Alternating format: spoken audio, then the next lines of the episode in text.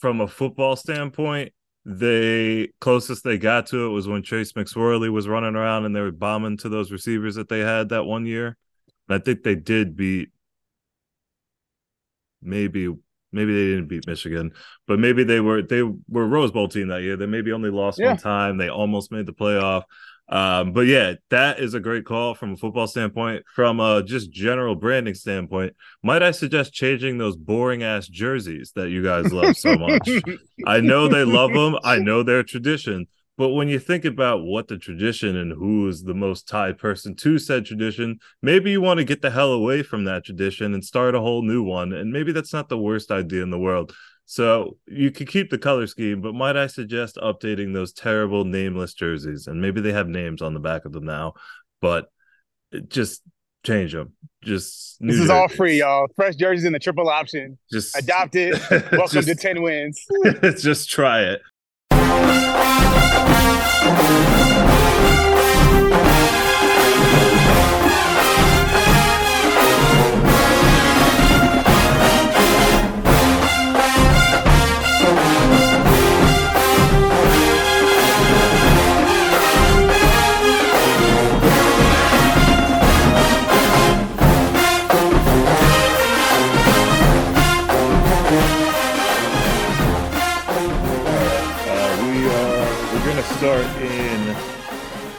Five, untitled college football podcast. Uh, we're gonna now, start now, now, now. There you go. Start as we always do with the yeah. riff. With the riff. Um, welcome back. Week five in the books. Um, gonna start because there's no I, I want to start with the somewhat serious topic, rare, uh that college football, like that that's where I wanna start. And obviously, um yeah, these are all based off of reports that I've read. There are a lot of reports out there. Um, I've read most of the reports on the athletic, a couple of bleacher reports. Um, and then obviously there's some links in those reports to original reporting from you know local Michigan papers. Uh, but I wanted I wanted to talk USA about a big one. Yeah, I wanted to talk about the Mel USA Today, who um, you know ha- has continued to report on things Michigan. Like they they might as well be beat writers for Michigan State at this point for like these types of matters. Um, sadly, but I wanted to talk about because we do a college football podcast, and I want 99% of it to be about all the fun and amazing games and the wacky stuff that happens.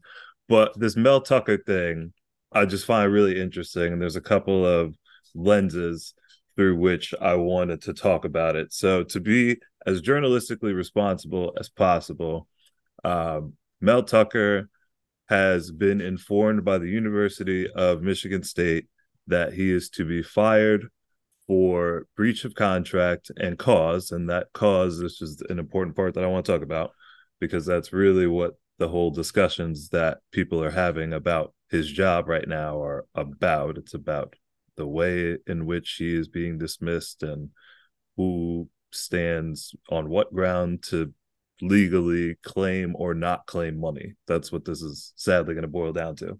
But he was Informed by Michigan State, they were firing him for cause and breach of contract. The ethical breach that they are citing was the relationship uh, that he has uh, admitted to uh, having a, a, relationship that they deem inappropriate with a, a, woman who, you know, you can go and look up her name. I, I'm going to respectfully, even though her name has to be out there, she said that she's only put it out there once the USA Today report was going to run. Uh, but she informed the university and wanted to remain anonymous. And she was previously, uh, you know, she is a, a survivor of sexual assault. And so, like, just the cruel irony of this whole thing here, like a, a woman being a survivor being at the center of this again. So I'm just going to choose to not, you know, to, to leave her name as redacted, but of course everyone could go look it up. Um, he admitted to having, yeah, phone sex and inappropriate uh, and a relation or a sexual relationship with a woman who is a vendor, otherwise a a employee of the university. Of note, a vendor also to talk about her sexual assault experience, Correct. not just a vendor who happened to be a sexual assault victim who was managing concessions. Like she was her experience is why she was at the school in the first place. Yes, that's an important distinction. So thank you for adding that. Like not not only the the reason why I said that she is a survivor, correct, is because she is a survivor who, as her job is an advocate and goes to schools and speaks on um, awareness of this and prevention of this. So that part of it is important. Um, Mel Tucker has admitted that he did it, but he he said that it was consensual and that nothing wrong or out of the box happened, and that he shouldn't. This isn't grounds for firing, and that this is about something else, and there's more at stake here. And so he he his stance. That's his stance. That's I'm just gonna lay it out because what I'm gonna say is go on the complete other side and just say you the cause in this case could just be you being stupid. Like we don't even have to talk about the ethical breach of it or the code breach or the morality or the legality uh, that they're going to get into. Uh, just it what you did is it's dumb. It's just like judgment. It's, it's yeah. so dumb. And so his defense, as I'm reading it, is you can't fire me for being dumb, or if you do, that's not cause, and you have to give me my money and the university is again citing the ethical breach. There is a you know contractual language that speaks on a ethical uh, or moral stance clause which a lot of these coaches and a lot of a lot of businesses and a lot of you know contracts uh, contractual workers will have this.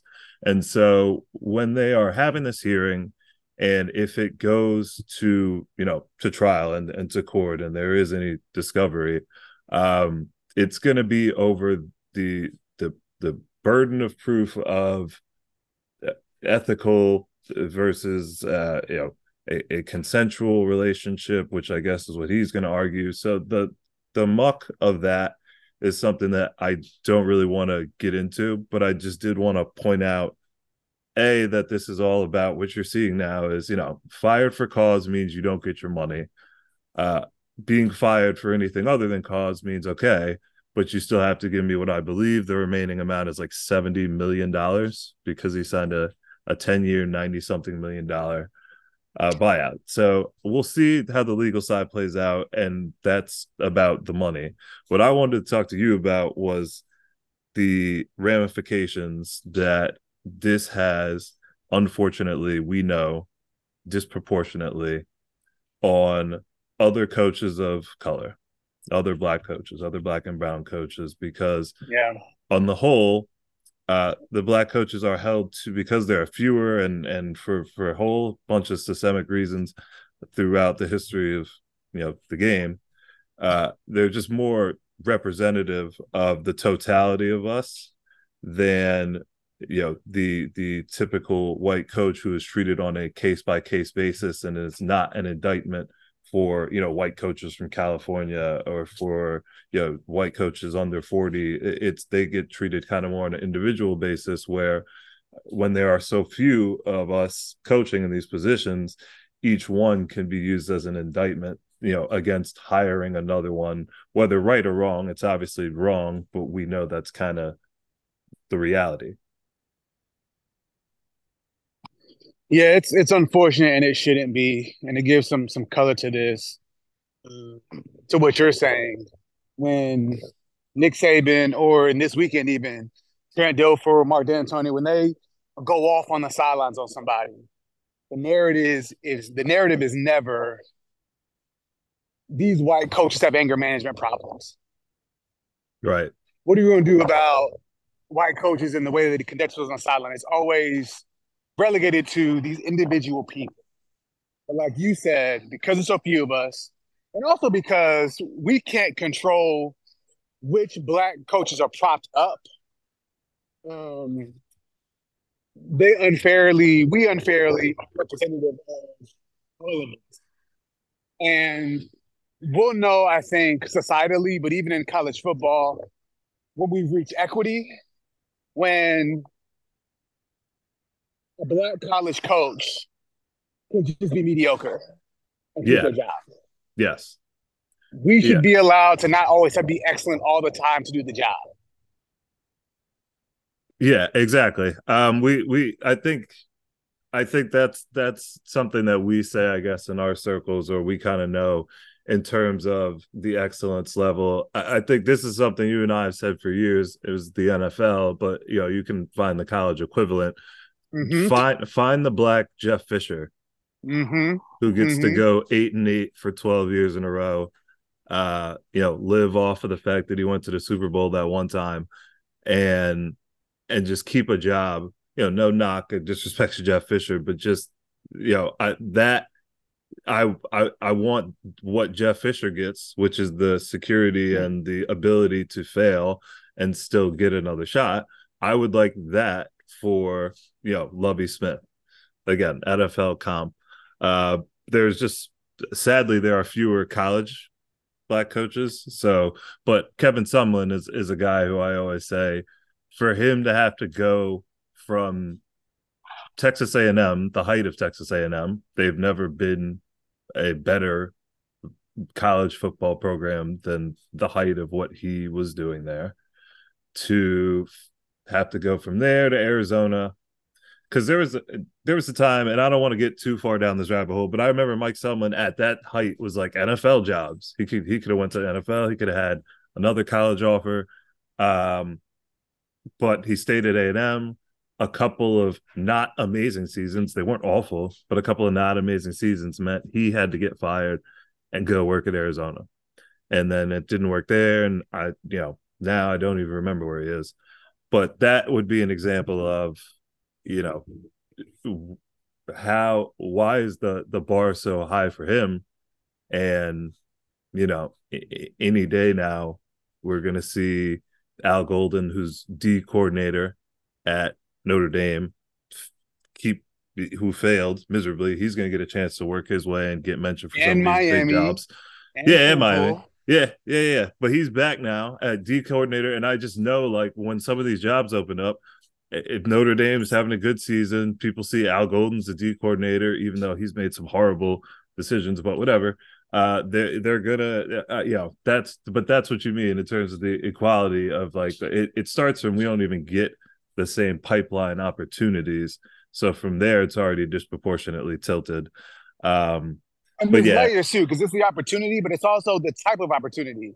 Correct. So we also frequently see with black coaches is we're given these turnaround impossible jobs. Yeah. In the NFL, for example, you rarely see black coaches inheriting a situation where you have a young franchise builder at quarterback with maybe maybe DeMeco Ryans being the exception this year. But you rarely see them having strong infrastructure, getting paid what they need to pay, and be set up for success. We're largely placed in to be able to turn around cultures, change environments for the next coach. But then the stink of the rebuild is now on your record, which then stops you from getting the next job. And so also we made progress where we see uh, an AD, a head coach, working at a at a uh, Power Five blue chip program, wanting to hire a black coach in a good situation. And now yeah. where it's just a straight up rebuild all the time, which we oftentimes have to do. Yeah, no, that's a hundred percent. And i I, I think I just wanted to touch on it from you know the Mel Tucker being an example of somebody who was given one of those, you know, they're not maybe blue chip, but a really, really good opportunity. Michigan State, in terms of the money that they get, the support they get, the recruitment opportunities. Like Michigan State has been a top 25 team very often over the last 10 years. So uh, that was an opportunity. And, um, you know, Mel Tucker squandered it for reasons not football. Uh, got, you know, was had, had a really good season, was awarded with a big, long, lucrative contract, and yeah. just made a dumb decision. And so, what I just don't want to see is that have any type of domino or trickle down effect. Um, and just to end on this, like you know, Mike, you know, Michael Locksley at Maryland. We'll talk about Maryland. Um, that is the, an, a type of name who you've seen him go multiple places now, build up programs. Uh, when a Power Five or one of these blue chip opportunities opens up at the end of the year, you know he's the type of name unless he loves what's going on in Maryland and and look Maryland's it's popping right now but that's the type of name where you know you want to see more of those coaches getting uh, yep. these opportunities uh, you know, equal opportunities to to build and then be rewarded with the programs that will flood you with resources and make it a sustainable thing. Thus, inspiring. Hopefully, you know, it shouldn't take this, but inspiring more programs to go. You know, hmm, maybe we should look at at some of these smaller schools or some of these you know mm-hmm. black and brown candidates who have been overlooked or have been doing it for a long time who just needed the opportunity. So I, I wanted to touch on the Mel Tucker thing, but kind of use that to have that overall uh, conversation. Before we got character matters, bro. If it if it, it matters, does. if it matters for him, it matters for everybody. I'm not saying that he deserves a second chance or second job, but if he doesn't, then should Bobby Petrino should start. Correct. Like a lot of these other coaches who aren't black get second and third and fourth and fifth chances. So again, not that he deserves it necessarily, but what is the standard and how can we apply it broadly to make sure that it's fair for everybody involved? Yeah, I agree 100%. Um, all right, to the to the football. Let's get to the to the good stuff. Um, off top thoughts before we get into our weekly uh weekly weekly benchmarks here. Off top thoughts. Uh I think this is the first week where we're gonna lead off and have a actual conversation about the number one team in the country. Finally, good. And that is Georgia. It's been a long time, but it, to, in fairness, it was their schedule. They played UT Martin, Ball State. So at, at no point were we gonna talk about that. Uh, they, they, you know, the South Carolina game was meh, but they held a dangerous or potentially dangerous offense of 14 points. UAB, we saw moments there that we wanted to, you know, we, we where we said, "Is it time?" And I just said, "Not, not yet. Let's wait," because they're going to Auburn, and then they went to Auburn. Um, now they got the win. I'm gonna let you start because I think we might have varying opinions on this Georgia team, but I just want to know now that we've kind of seen we have a five week sample size. Uh, granted, some of those teams, like I said, are what they are, but we have a five week sample size. We've seen a tough road test, uh, maybe the second toughest one they're getting all year. So, not maybe it is. So, I just want to hear where are you at with with Georgia. Yeah, so Georgia is obviously they're five and zero. Oh. They're also the two-time defending national champs, so they do deserve some respect and some of the benefit of the doubt. Now, at this point, Georgia is five and zero. Four of those games being at home, and I think five games is enough to know when something is a trend. Yeah, Georgia's sleepy, slow starts, where they decide to not play until midway through the third quarter, is now a trend and is an issue. And despite them being 5 and 0 and having historical success to build upon and speak to, their best win is 10 points against South Carolina on at home. And when you look at their resume, stacked up with some other teams that are undefeated and have some signature wins, they have a hard time keeping Georgia at number one, especially because of who they've been playing. Yeah, uh, I think all that's fair. The only place I might give pushback is I would say their best win was on the road at Auburn, just because it, a road win against, uh, you I don't know how much the difference between Auburn and South Carolina is, but I do think going on the road, especially at Auburn, it's damn near 100,000 people. Um, I think that is probably a tougher win but I largely agree with everything else you have said. However, here's where I think we'll probably vary or or differ. So, I my concern with Georgia, sleepy starts aside, because I do think some of that is whether this is not excuse making, but I do think some of that is a malaise of a two or three year run, and not all the people are on the team. But when you enter a program that is, you know, you're hopping on this moving train of undefeated and we're winning the championship mm-hmm. every year. So even if you haven't been there for all three years, when you hop on board of that, when you join that culture, there it's impossible. You're not getting up for UT Martin or UAB or even a South, you know, South Carolina, sure, but uh, it, it's just to summon the amount of intensity and hype for every opponent equally for this sustained amount of run and excellence, not possible. That combined with they are a worse team specific on both sides of the ball, but defensively, I saw a couple things against Auburn that you haven't seen from this Georgia defense in the last two years, and it's not scheme at all so much as actual people on the field.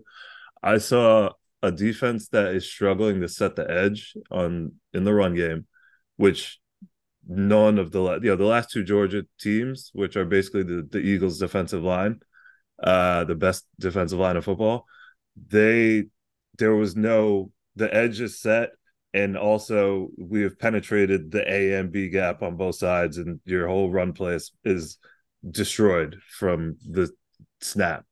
That was what the last two kind of defenses were on on run.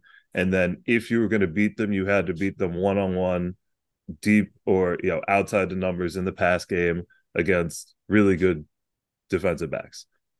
Uh, this year they're not setting the edge on the run, so teams are kind of you know stretch runs outside powers, they're getting them, and that is causing. Go ahead and start slow against Kentucky. Go ahead and not set the edge against Kentucky. Well, you saw what they did this past week. Here, here's the thing, because that's what I, I'm. I'm looking. I got their schedule up, so I'm just. I'm just throwing out what I'm seeing.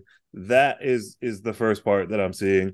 Uh, not that that can't be fixed, but the second that's tougher to fix if you're just talking about guys. Kentucky's offensive line is really good. I'm excited about talking about that matchup. But the other thing I'm seeing because of that is secondary having to come up faster to make tackles in the run game. And I counted like five or six.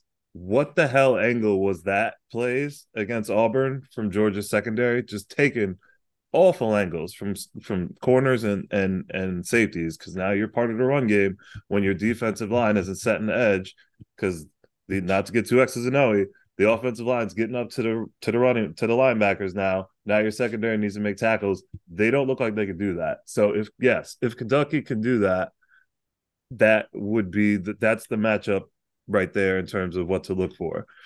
But I do think, and offensively, they are worse because they have less people to throw to. If Brock Bowers isn't, you know, he's not a Heisman candidate because there's just too many, but he needs to win the something award. I guess he's a tight end. Listen, so the, man, the just, y'all just. But he's the only guy. Triple team Brock Bowers. That's that's all you need to do on, on defense. You need you need triple, triple team Brock, Put four Brock guys Bowers. on Brock Bowers. Yeah, the way they him. the way they did with uh, Calvin Johnson, where they put two guys over him like he was a punt uh, punt kick like a punt specialist, like the two gunners over top of him. Just try two that. Gunners, shade a linebacker, shade a safety. Yeah, just try it. Take it away. Um, Take him away. But he, I, I, am concerned. I'm more concerned about their offense and their defense, and I'm concerned with the idea that there doesn't seem to be, you know, when Ladd McConkey is your second option. It was cool when he was like the third and fourth guy, but when they need him to be really, really good all the time, it, it, it's a little concerning. But I will say this: I I wouldn't move them out of number one. They obviously didn't fall from the polls out of number one. I understand if you're doing power rankings other teams that you would put ahead of them. Like I'm totally here for that. But for the traditional polls, I understand why they're at 20.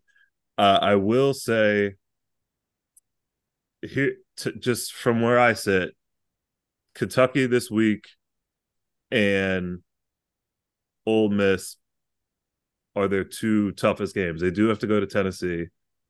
I'm done with Florida that's kind of it. Yeah, this schedule's pretty weak. So they have the best also, shot to run the table. exactly. Top, so I'm not like, seven teams. I think they're going to go undefeated. Like I don't think they're going to lose to Kentucky. I'm not saying they can't. I I just it's a home game that helps.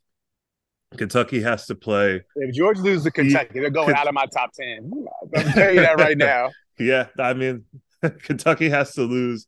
I mean, has to play better than they did this week, and they played well. They had to play better than that on the road in in Georgia.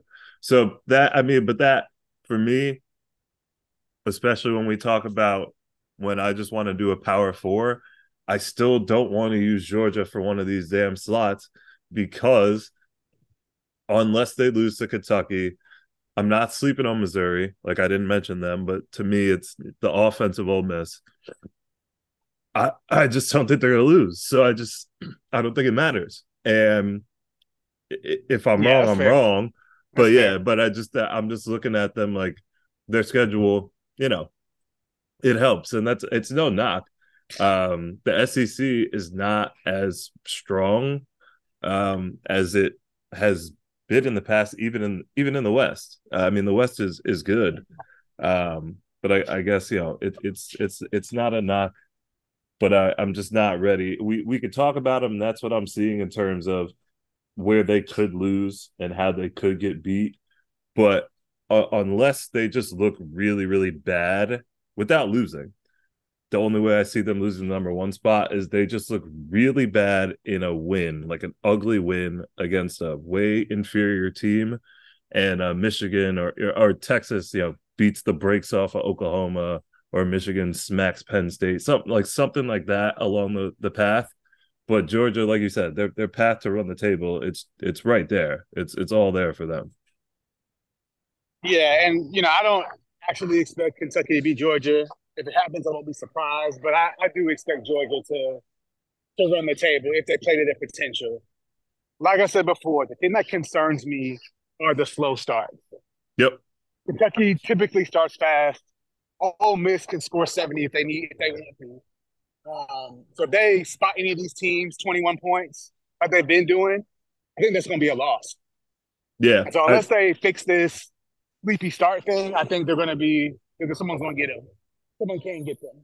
Yeah, and I think that would be in the playoff though, right? Like on the I mean, not that to your point, yes, they can definitely get got before then. But let's say they get to the playoff, run the table. The the conversation for Georgia is can you beat Texas? Can you beat you know Washington? Can you beat yeah. Washington? Can you beat hell Notre Dame like do you want to like like Notre Dame's gonna lean lean on you guys like if if Auburn ran the ball like that and it helped that they have a you know a read option quarterback again home game it benefits Georgia that none of the tough opponents that they're playing or the or the tougher ones are at home and their road games are against some of the weaker ones um so we'll we'll get back scoring three and four touchdowns in the first yeah, quarter. Yeah, like we we we we know what we'll, we'll get to that. I'm not gonna jump ahead, but we I just wanted to finally talk about Georgia, and it's it's it's no longer yeah they're to me they're good,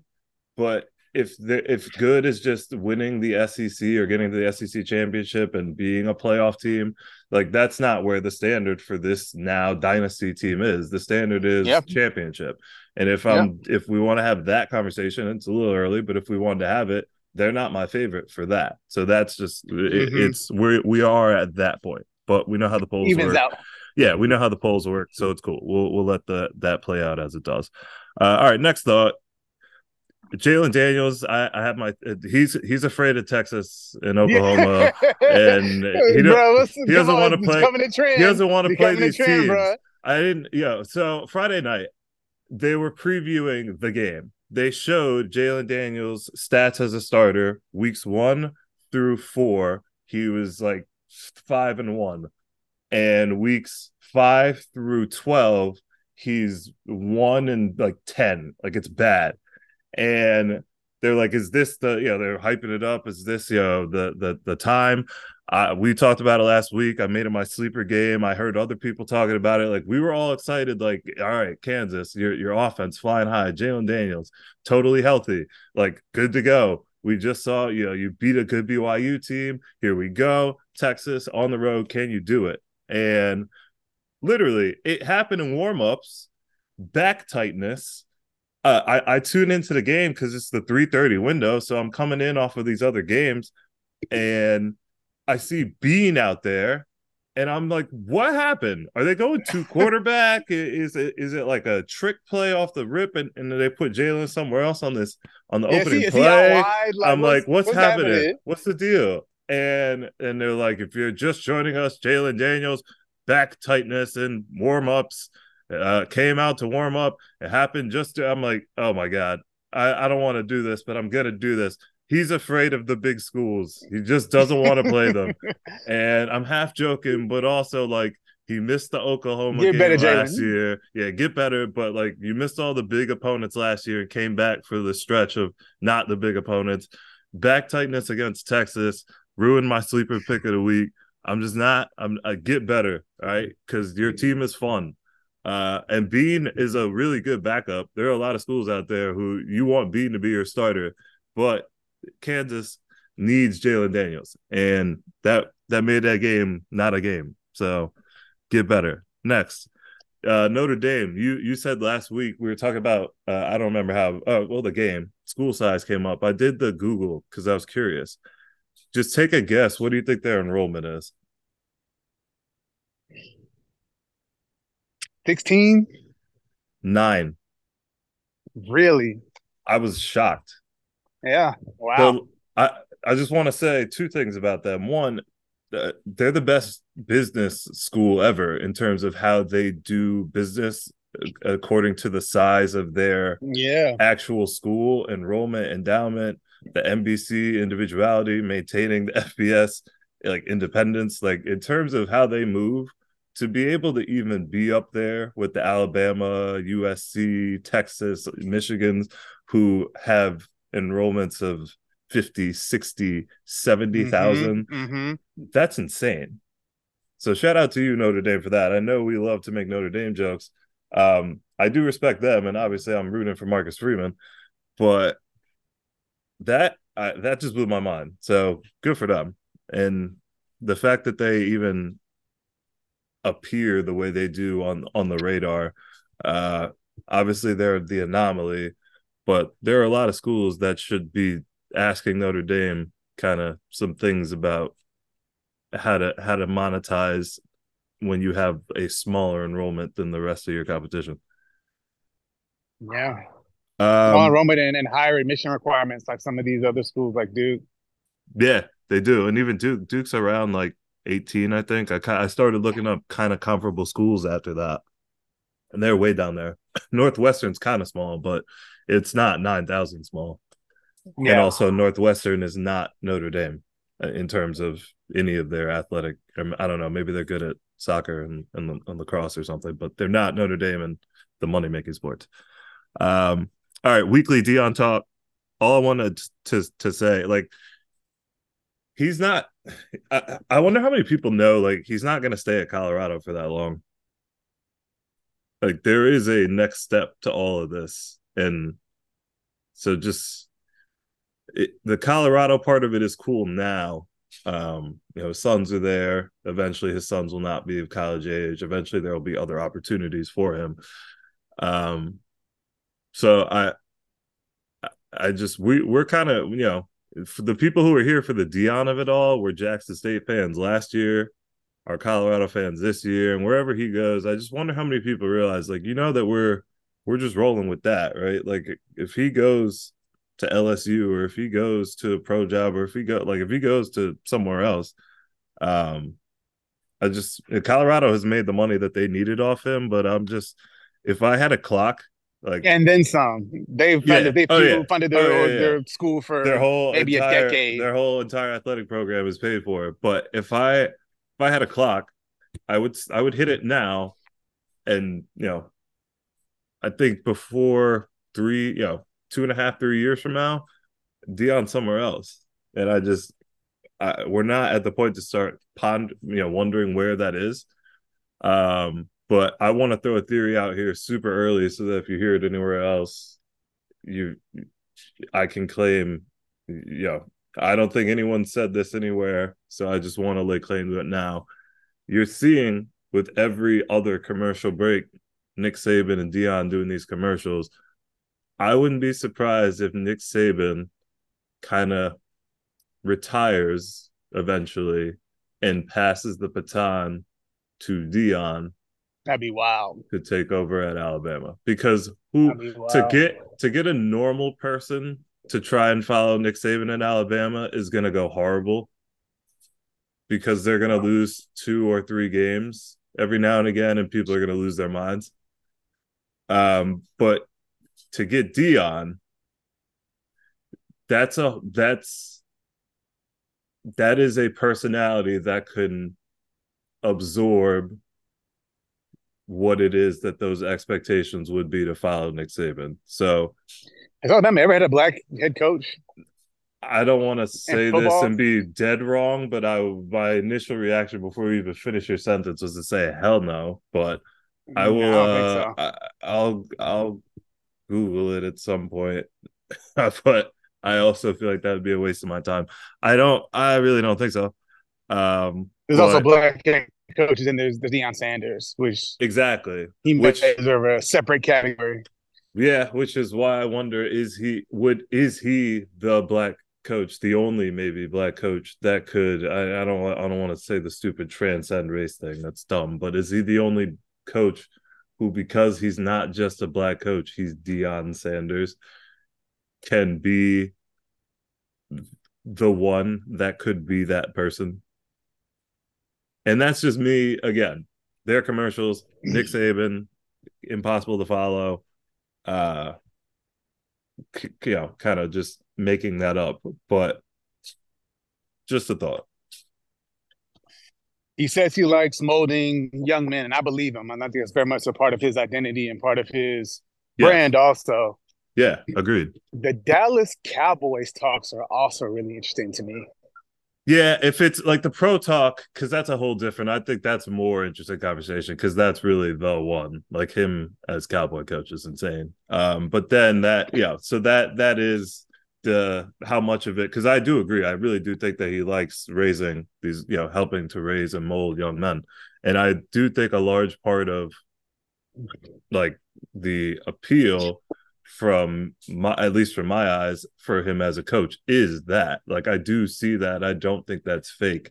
I don't think that's just recruiting and posturing. And i like i do you know in his situation truly believe and know that he does love and care about a lot of these kids. So um that uh, that is an interesting conversation. But yeah um i also just so we don't get stuck here but i also was writing writing some nfl stuff yesterday and I was trying to speak Shedeur Sanders to the Atlanta Falcons into existence because Desmond Ridder ain't it. Oh my but, goodness! Um, but we'll, he's not gonna make it past next wanna, week. Yeah, I don't want to get stuck there. Um, I do. What I want to play is a game called Sunbelt versus the World, and what I'm gonna do is just pick. And this expansion thing, Sunbelt needs a playoff spot. I'm just saying. Oh yeah, they should. They need they automatic. Have, they need automatic. They should have bid. an automatic bid. They should absolutely have an automatic bid. So what I'm going to do is pull up. All right, Sunbelt East.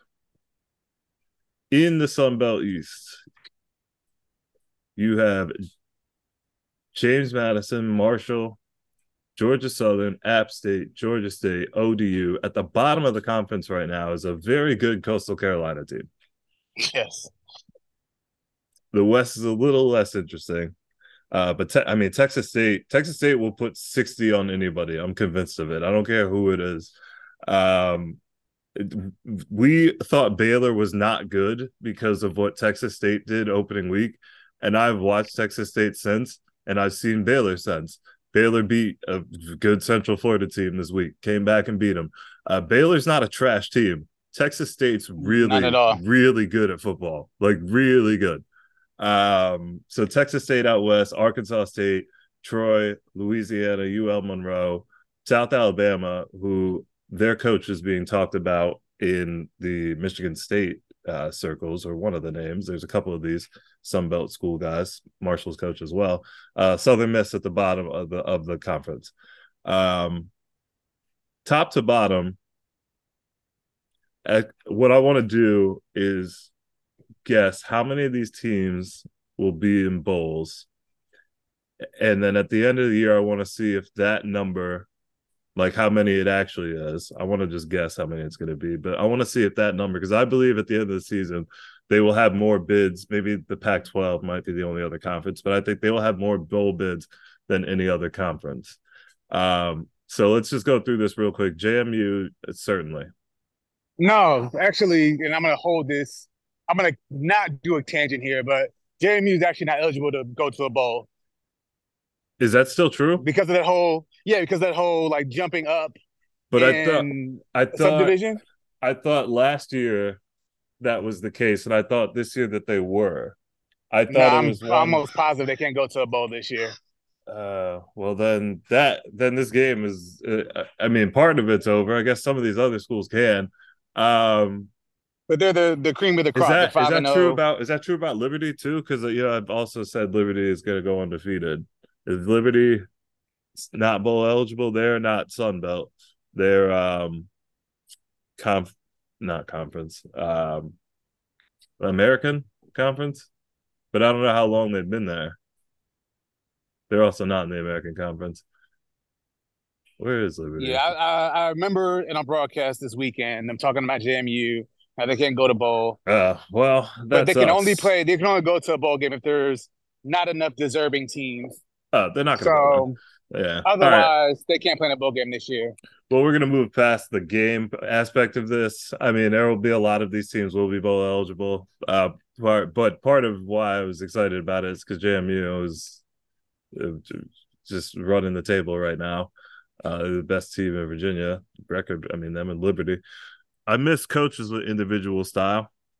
This is a Biff Poggi ode to Biff Poggi and his sleeveless T-shirt, which I I just if people haven't seen it because they played on ESPNU, they played SMU this week, uh, A- ACC's own SMU.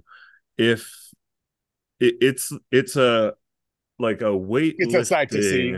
it's a weightlifting like shirt like for like old school like 80s weightlifters that he has cut the sleeves off uh so it's not even like a purchase sleeveless it's He clearly didn't buy it like that. functioned yeah he he functioned it He to be it, sleeveless he cut up the v in the mirror. Was like, yeah, this is it. he cut the This V right down the middle, and he just looks like if you didn't know what was happening, a guy who ran out of the stands of the Charlotte game and is on the field telling the coaches and team what to do. But I with just a Budweiser in his hand. it just That's exactly what yeah, like. it like if you put yeah if you put a Budweiser in his hand, security would tackle him and be like, "What is that man doing on the field?" Uh, but I miss it. Just made me think like I do miss coaches who had individual style because I feel like everyone kind of just wears the athleisure or the same like pants and the polo. I do like PJ Fleck's a crazy person, but I do at least like that he As is Al he has his his yeah like he has his shirt and tie. Biff Poggi's going with the sleeveless. Um, the Louisiana Monroe coach was old school, but had the old school button down with the uh sleeves rolled up, a la like uh you know the John kind of John Madden esque kind of a John Madden look to him. So I just I miss I miss coaches with a little bit of personality. Really, mu- in the NBA, I miss it more because everyone just wears the the the pullover leisure now. But, but shout out to coaches who have their own style. Shout out to you, Biff Poggi, for not caring what anybody thinks. I'm gonna coach the team how I'm gonna coach the team. Damn it! So shout out to Charlotte. His mom must not have raised him right. Yeah, uh, You know, I- folks out here wearing sunglasses and visors on, speaking to adults. Yeah, I mean, we all know Deion was going to come in. I just love that Deion was like, "I'm in Colorado. I'm going to wear a cowboy hat now." This is what is what I don't understand why you guys don't understand. Um, so I do, I do love coaches. Just you know, I wish, uh, you know, Brian Kelly pretended he had an accent for a little bit. I don't know what type of hat would be Oh, most please. would be most akin to New Orleans, but I do wish that he would start dressing more like a Louisiana man. He start winning some SEC games. That's what Yeah, he's to be worried yeah. about. Yeah, I we'll actually get- have the same the we'll same thought um, as it relates to what they're saying. Um, I I think Deion is a breath of fresh air. Even Ryan after Notre Dame win, I think so much of what we get now is just like insert coach speak. Like there's a when I was a principal for report cards, I didn't make teachers write their own individual comments. I had like a stock comment card that they can copy and paste different comments to the kids' report cards based on like what we commonly see in our students and their behavior in their academics. I feel Yeah. like coaches are consistently reading off of a of a standard card and just picking comments about playing hard, reassessing, reevaluating. And we finally have like some expressive emotion with Ryan Day, like Deion Sanders, I'm like, oh, okay. We Yeah. finally have coaches willing to just like say the thing that I they love it. I love it. That's off script. I'm here for that. that.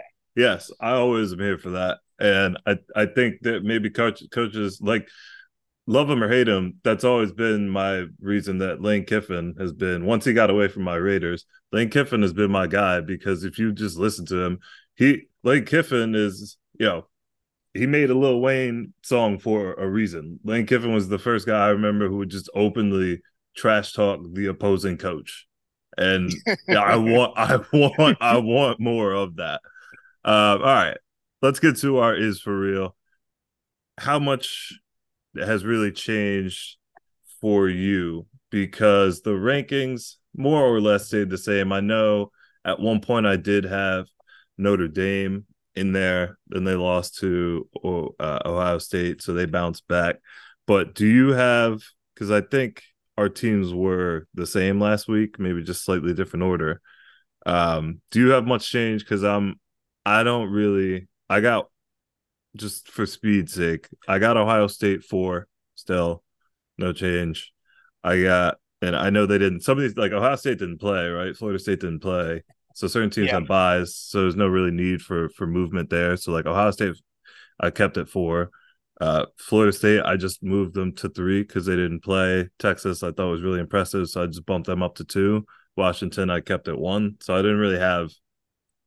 Um, know, I didn't. I, I don't know if you had any movement. I think those were our four teams. We just had different orders, but I really not much in the way of movement there in terms of what I think who should be up at the top. Outside of, of course, we talked about this Georgia thing. Yeah, yeah. I think at this point it's it's preference. The only shift I have is I have actually uh, Ohio State at the outside looking in still mm-hmm. at number five, um, and I have Michigan out mm-hmm. replacing mm-hmm. them. Yep. In my top four. So it's mostly the same, and that's pretty consistent for me as well. Yeah, I think we even said last week to, that for me the Ohio State Michigan thing was like a preference thing that that those two could easily flip flop mm. in that four spot. Um, I'll tell you what, we're not talking about them, but we might later. But just in case I miss it, uh, I don't know that Penn State's good. Just could throw that out there. I'm not. I'm not saying that they're not. I think their defense is, you know, their defense is clearly the strength. But I, I was not not not liking that team that I saw this weekend. Um, so just I'm keeping an eye on that. Uh, Heisman yeah. House get you the same. I think slow start syndrome that that Georgia has some degree. Yeah, I just I feel like maybe they covered the spread. Their ceiling, for what it's worth. That's that's always good. I just feel like their ceiling is a little bit lower, and off uh, they they have unlike Georgia. Even if okay, you beat Ohio State, now beat Michigan. I don't remember what order it's in, but they got to do both. Mm-hmm and it's just like mm-hmm. that's uh that's a tough ask. I feel like the the plight of Penn State is trying to be on Michigan and Ohio State's level while getting the this is no knock because they get really good players, but if you're a top player in that area going Big Ten, you're you're probably going Ohio State or Michigan and then Penn State. So for Penn State to kind of get what is usually the thirds competing for those two schools is just like that's the the plight of, of Penn State is you gotta yeah. beat, you gotta beat both of them. There are years where Ohio State sometimes doesn't even play Penn State. They obviously always play Michigan and Michigan same thing with Penn State. Like sometimes they won't even play because it's that weird round robin ish whatever schedule. So uh, not to do too much Penn State talk, but we'll. Can, we'll I, can I, I have a quick theory on that? Can I share it? Yeah, go. My my quick theory here is that I think I'm at the point now where I believe that Penn State needs a gimmick. I don't believe that Penn State can play their style, which is similar to Michigan and Ohio State, better than those schools. Mm-hmm. I think Penn State's best bet is to actually take these same recruits and to adopt something like an air raid or something niche where they actually have a chance to straight up beat these teams. But outside of that, I think they're going to just continue to have a hard time from a talent perspective lining up man to man and beating Michigan and Ohio State. Yeah, I you know what that's a good point from a football standpoint. They closest they got to it was when Trace McSorley was running around and they were bombing to those receivers that they had that one year. And I think they did beat maybe maybe they didn't beat Michigan, but maybe they were they were Rose Bowl team that year. They maybe only lost yeah. one time. They almost made the playoff. Um, but yeah, that is a great call from a football standpoint. From a just general branding standpoint, might I suggest changing those boring ass jerseys that you guys love so much? I know they love them. I know they're tradition. But when you think about what the tradition and who is the most tied person to said tradition, maybe you want to get the hell away from that tradition and start a whole new one. And maybe that's not the worst idea in the world. So you could keep the color scheme, but might I suggest updating those terrible nameless jerseys? And maybe they have names on the back of them now, but uh, just change them. Just this is jerseys. all free, y'all. Fresh jerseys in the triple option. Just adopt it. Welcome just, to ten wins. just try it. But you're not wrong. Like because otherwise, why am I going to Penn State? Like if if Penn, lose if on Penn national State, television, yeah, if Penn State is recruiting me, more than likely Michigan and Ohio State are as well. And if they aren't, then that is my point, which is they are recruiting yeah. the people yep. that those other two, two, schools aren't. So yeah, that, that's a good call. Um, there you go. We got some Penn State talking. It's the school that I probably am the least interested in. The the best school that I'm probably the least interested in talking about.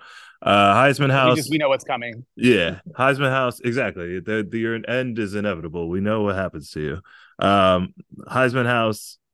We had some movement we definitely had some movement. We had uh Cameron Ward is now back outside just because he didn't play, he didn't do shit. He was in the house. It's so unfortunate. He was in the house for a whole week, and you know, it, yeah, it, this team didn't play. Can't do anything about it, but he didn't play, so they they're just like, bro, you gotta get out. But uh, some folks did play yeah, this weekend, yeah, and that's but, that's the thing. Oh yeah, no, we'll we'll talk. Uh, so yeah. what happened was he got to leave, and I think Shedeur Sanders is out now. That's no knock. It's just their team is lost, so he's gone. Uh, Bo Nix, who was you know chilling on the couch, still gets to chill on the couch. His he puts up the numbers he needs to put up every week. Their team looks impressive, but Joe, Bo Nix, who was on the couch, when he saw Cameron Ward leave, he thought the house was getting less crowded. He thought maybe he was going to get a house, but what happened was even in a loss, and even getting hit in the most embarrassing way possible uh, it's probably the worst shot of a potential Heisman candidate. The way he just because it was like a Madden hit stick. Good lord, yeah, hit. But uh, everything prior to and certainly after that from young Jayden Daniels uh, was nothing short of phenomenal. Uh, like you, like we said this over the weekend, he can't play defense. Um, I bet you he would be pretty good at corner because he's a damn good athlete, but he can't play defense. Uh, he put up, you know, 500 plus total yards and I think five or six touchdowns. So uh, yeah. he did everything that he was supposed to do. And again, even at a loss, because if you're, I, I think we're finally now at the point where people are looking more Heisman at, at not like your team record has to be this flawless thing and then who's the best player because you know Caleb Williams last year I think USC had lost two games um and there was even I think I forget before that there it's usually you're not going to usually lose more than that number but um I think if you're just talking about do you deserve to you know come to New York and be in this conversation uh Jayden Daniels is certainly that so he got to come and get his own room right downstairs uh and then upstairs we had a little bit. He can of, stay uh, a while. He can he can move in. He can put some stuff on the ah, walls. Well, we'll see. I, that's the other thing. Like he just he could play not good the next two games, which is why I love this conversation because it truly is a week to week conversation. But you put up performances like that. You put up the performances like that. You, you're in. Because again, last week I was saying Michael Penix was about to customize the master bedroom. Uh, Caleb Williams is back up in the master bedroom for me. At one point, uh, in the Colorado game, which we'll talk about, but it was at nine in the goddamn morning local time. Uh, at one point or 10, maybe because it was in Colorado. I'm not sure if it's the three or two hour difference. I, I do feel like it's three though. So um, maybe it's not. But they were at one point he had six touchdowns, which was the number of incompletions that he had. I think yeah, at that at that time he had 300 something yards, six touchdowns, six incompletions. Uh, ended with a ridiculous stat line. I think it's just he is. And there was some also folks saying that he wasn't the best quarterback on the field, which I'm not saying that I agree with, but I look, Shedeur, from more than one person. Shedeur played very well, but who uh, people saying that should stop saying that. Um, like it's just there's there are levels, and I've I've I will I've said this about Caleb Williams. The most impressive play from that game was an incompletion, and it wasn't his fault. It was a it was one of the pass breakups in the end zone.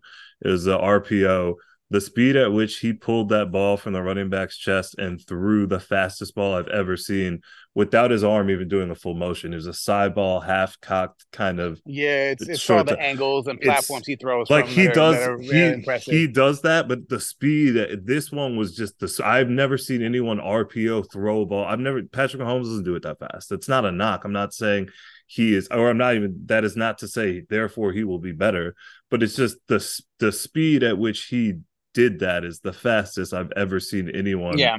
like release a football. Aaron Rodgers maybe the like because Aaron Rodgers throws the fastest release. It was it was it was faster than that. Um, but it, yeah, so it's just that there's stuff that he does that is unteachable. Uh, Shedeur had an amazing the, the that touchdown that he threw right underneath the D back. Like his oh my gosh, that was the best throw I saw this weekend. Shedeur's Shedeur's accuracy is is insane, but there's just there are levels. And his supporting yeah. cast is also not nearly as good as Caleb no, Williams is. It's not. So for that matter. what what happened this week was, you know, Caleb Williams is the Heisman favorite. Michael Penix just moved down a slot. No, no knock. They're gonna probably jostle back and forth for that top top room all season. Uh, but what I'm seeing every week from Shedeur is uh, making me go NFL top ten top 12 type pick get him on some yeah. of these teams. He's extremely accurate. He makes the right decisions. He reads defenses well and quickly. Like that's you know he makes every throw. It does he have the raw crazy natural arm strength of some of these other guys? No. But does he need it? No because he makes better decisions quicker and more on time. And i've said that will negate some of that other stuff. He also moves within the pocket really well. Um he's clearly you know it's four you know four five, four, six, 40 type guy, so he can move. Mm-hmm. Um, so I like what what he does every week is show NFL tape or show you know, show NFL scouts what's going on, what they do record wise, because they're gonna lose some more. It's fine. But it's I, I'm now seeing enough to know it's not gonna be because he doesn't play well. It's gonna be because they don't have the guys. And that's fine. Yeah. Yeah. Um, and Hunter's coming back, I think, next next game as well. Hopefully next and week. And they're also he, through the toughest part of their schedule. Yeah, those two games, which is which is a gauntlet. And and they have a couple. You know, they got a couple more. You're gonna lose that one. Like they got to play Washington. Or no, they don't have to play Washington. Who they have to play? Is it Washington State? I think they have to play. One they of have, them. They have, I think, Washington State left and Oregon State left. I want to say. Um, they also have Stanford in there. They have some other. schools. Stanford's winnable. Stanford's winnable. Let me pull up. I'll do. We'll do Colorado schedule talk, and then we'll move off. Uh, the Arizona State game is winnable. The Stanford game is winnable. The UCLA game is is on the road, but I would still say that's winnable. Uh, yeah, they play. It's Oregon State. The toughest, I guess. Here's the tough stretch. It's Oregon State. Arizona is a, a pretty good team. Um, I, I yeah. They play on the Pac-12 they network. They hung tough this week. I was impressed. Yeah, they they play on the Pac-12 network, so no one gets to see them play. But I've I've just dug a little bit into their numbers and watched a little bit. They are they're quietly a good team. So they have to play Oregon State, uh, home Arizona, and then all on the road at Washington and at Utah to end the season. That's really tough. Oof, that's um, a tough um, stretch too. So so they need to get you know they need to win two or three here to to get that five or six total you know to make you know Arizona might be win number seven, uh, but yeah, there's there's potentially three or four more losses on the horizon for them. Um, but and I'm going to say this every time we talk about Colorado, they have already exceeded expectations. Yeah, we are. Yeah, they can lose out, and this is a success. This year is a win for them. Off of the uh, money that they've made, the TCU win, contending with a number eight USC. We know their offense is tough, but coming back in that game was impressive. Without their best player. And and again, they're going to win. Now, I would say if they lose out, because I've seen enough that lets me know y'all should win some games. I might ask some questions about what happened, if it's not yeah, injuries or whatever. But yeah, we we have seen enough to know that if this is the first, and again, I, am not trying to rain on the Colorado parade. I just don't, you know, Deion's not in here for the long haul, but um, I do, I do think if this is year one in a, in a process, by year three, just all they need is slightly bigger linemen and a couple more offensive depth. playmakers. Just they need some depth on defense. Yeah, depth on defense. I mean, size on the O line, a couple more better, you know, playmakers to throw to. Travis Hunter changes things. So, all right, let's keep it moving. Kings of Florida. They, they won one game last year. They yep. they they exceeded expectations. All right, done with Colorado. Kings of Florida. Uh, F, FSU four zero oh still because they had a buy. Miami had a buy. They're both four zero. Oh. UCF dropped another one, three and two. Florida dropped another one. Like I said, I'm done with them. Uh, I I wanted to that Charlotte game. I, I I said that was a sleepy game, but if that was actually like an inkling of what we could get moving forward, no knock. Colorado. Uh, I mean Kentucky's a good team, but uh, Kentucky's shouldn't Florida, beat them like Florida, that. Though. Florida they beat the brakes off of them. Florida didn't show up. Like Kentucky's a good team, but also where was Florida? Like that. That's the other half of that. Kentucky didn't didn't make it so that Florida should have. Like Kentucky's not that much. They're not that. Kentucky is not a whole several touchdowns better than Florida. So that was just embarrassing. Did y'all not watch film? Did y'all not do scouting report at all? Yeah, that was embarrassing. Davis? So they every week. they got jumped by FAMU, who's four and one. Uh, we'll get to Ray Davis. FIU three and two. Florida, uh, South Florida three and two. FAU one and three. BCU one and three. Kings of Virginia, the great James Madison five and zero. Uh, Liberty was on a bye, I think, 4 0. William and Mary lost 4 and 1. Hampton beat Richmond. So they're three and one. Richmond falls to two and three. We got ODU at two and three. Norfolk Shout at two and Hampton three. Richmond. Yeah, Hampton's on. Hampton's uh Hampton's look good this year.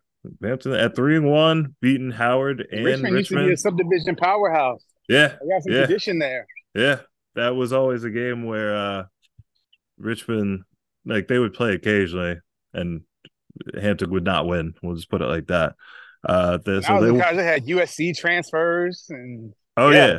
no, they, they would send people. They sent a couple people to the NFL. I don't. I don't think Rich. I think Richmond has fallen on some tougher times in terms of the rise of you know like these JMU, ODU, Liberty, some of these other schools that the we talk about. State um like yeah like virginia now it, it used to be like i said when i was down there you know it's your your your best players went to virginia virginia tech and then but other than that you had a lot of other schools with a lot of options and and richmond was one of them but now they're, they're just spread out amongst so many of these schools.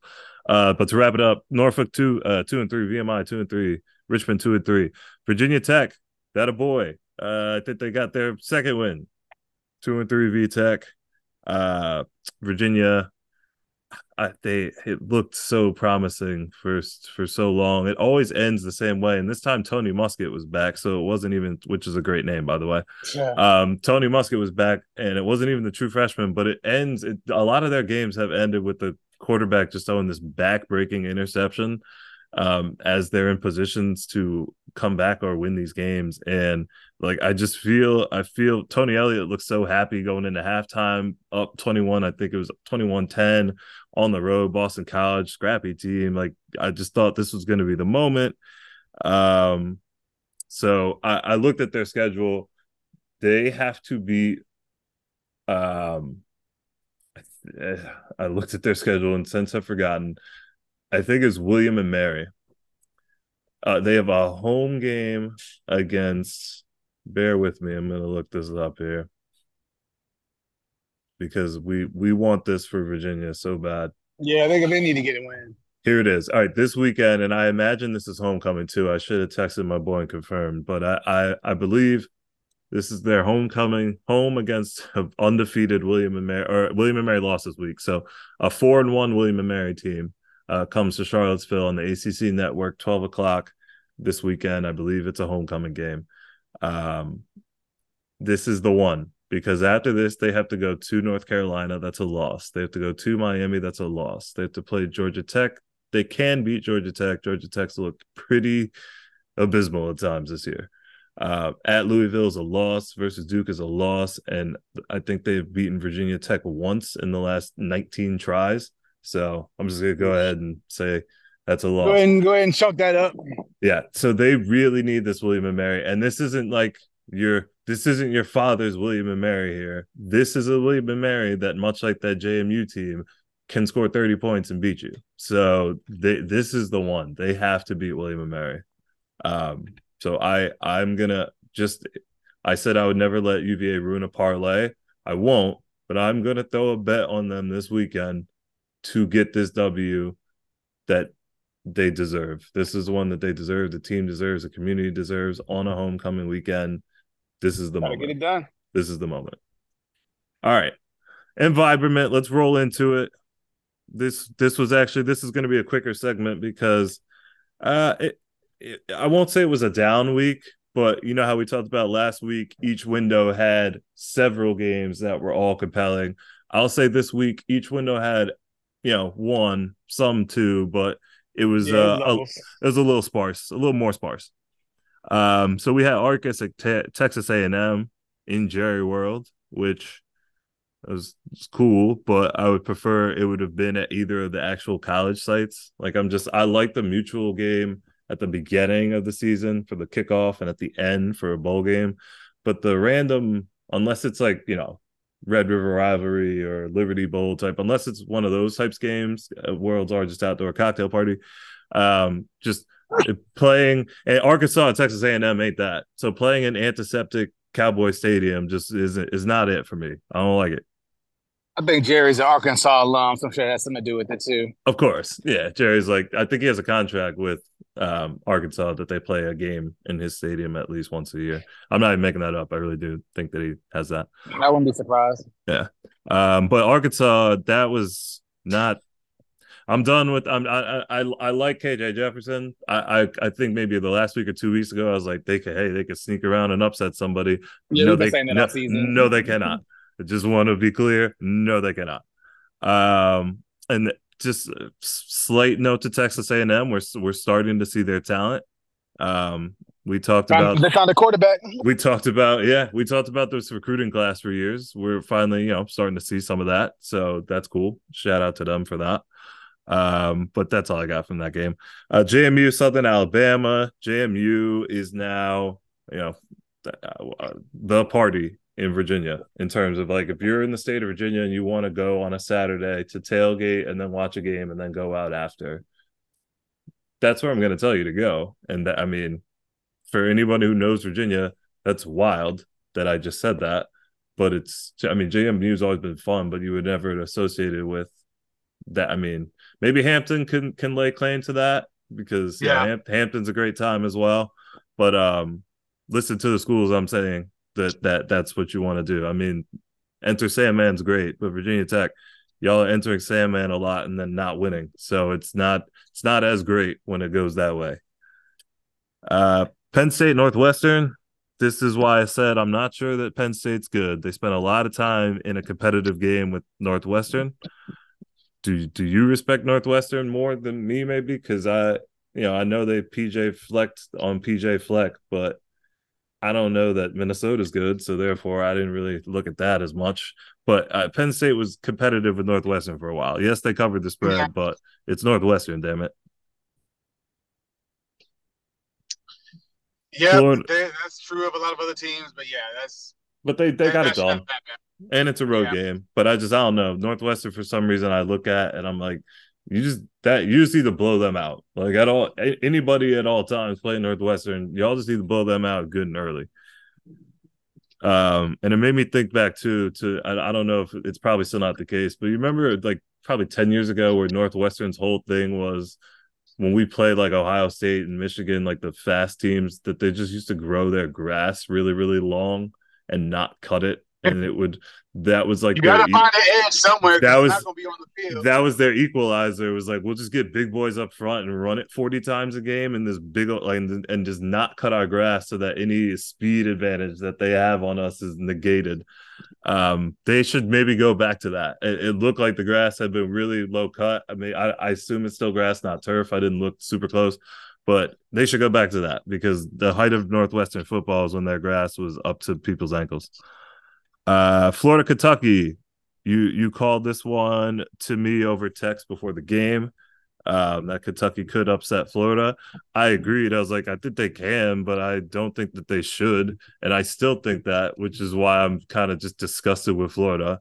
Um, again, Ray Davis put on a performance for the ages. Um, we had Joe Tess on the call, and in one in that 75 yard run, he called him all day Ray, sweet baby Ray, and Money Ray Davis. he came up with three. I was like, oh, he's just doing a Gus Johnson impression. Like I love Joe Tess, but he was running for so long. He's like, all day Ray, sweet baby Ray, money day Ravis. I was He just like, deserved just- everyone. yeah, and I'm like, are there more? Like, keep going. and that was just the first. You know, that was his first big run. Um, he he for me will uh, clearly be the performer of the day. I don't know, no, no spoiler alert, but um, yeah, he he had himself a day. Uh, uh number one from Florida, Pearsall, last name, had the highlight catch uh, of the year last or of the of the week last week, and he jumped over somebody this week. So I guess that guy's just a walking highlight reel. Florida doesn't have much, but number one, Pearsall for Florida seems like he's going to do something cool at least once a game. And then Yeah. Colorado, Colorado USC, we talked about it. That kickoff time is absolutely sick. Um, but from the jump, it was clear Colorado had no chance defensively of stopping them. Um, maybe you know they found something in the second half. They didn't necessarily stop them, but just how easily and how quickly USC got up to that one of those starts just let me know. Well, even with the comeback, this this game's over. Uh, Fox Fox Sports, ironically, the blackest music when they go to commercials, super black. Like Swag Surf, they play Gucci Mane, they play Gunna, like They got these. They got these Colorado folks tuning in. They gotta take the captive audience. They're taking the best page out of uh, the Kansas City Chiefs playbook. and I would think it would just be them, and I guess maybe I oh yeah I don't want to talk about her. I think it would just be them, but um, I tried to debate But- you. You didn't take it. But I I, I, I they were doing it even like I just have noticed it's like yo Fox Sports what's hmm, it's so whoever is on the soundboard they know what they're doing. Um, all right, this is the segment I call Indulge Me, where I talk about one other sport for the day. Indulge me, if you will. I got Premier League soccer for you. Crazy results. Okay. Crazy, crazy results. All right, man. Man City lost to the Wolverhampton Wanderers. Uh, they they're not a, a a top Premier League team. Man City very much is. I'm a Man City fan, so we took the loss. It's all good. We'll bounce back. Uh, actually, the Premier League, Champions League, uh, kicks off in an hour here here on on Tuesday recording.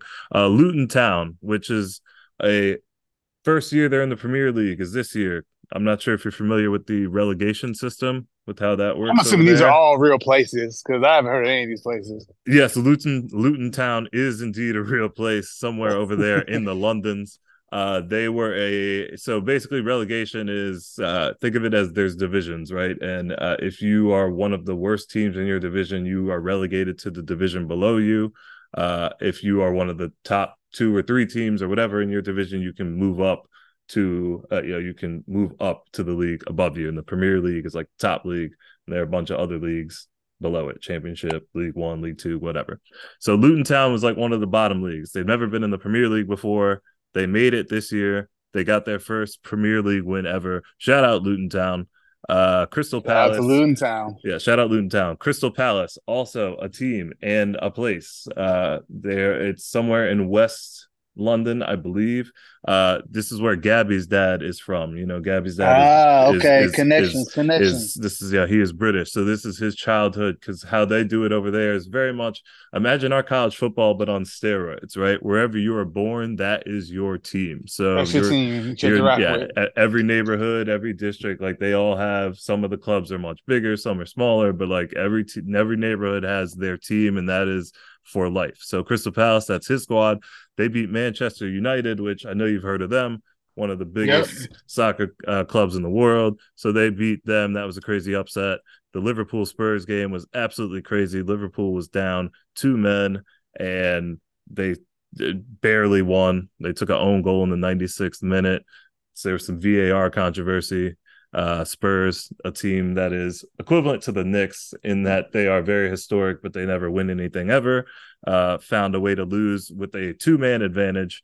It was very Spurs like. Teams um, like the Knicks always yeah, do. Exactly. So yeah, I one once I you know a couple what like 10, 12 years ago when I was kind of getting into the Premier League, I I realized there there was like some there was a video out that like Americanized which teams are kind of like which team's fan base.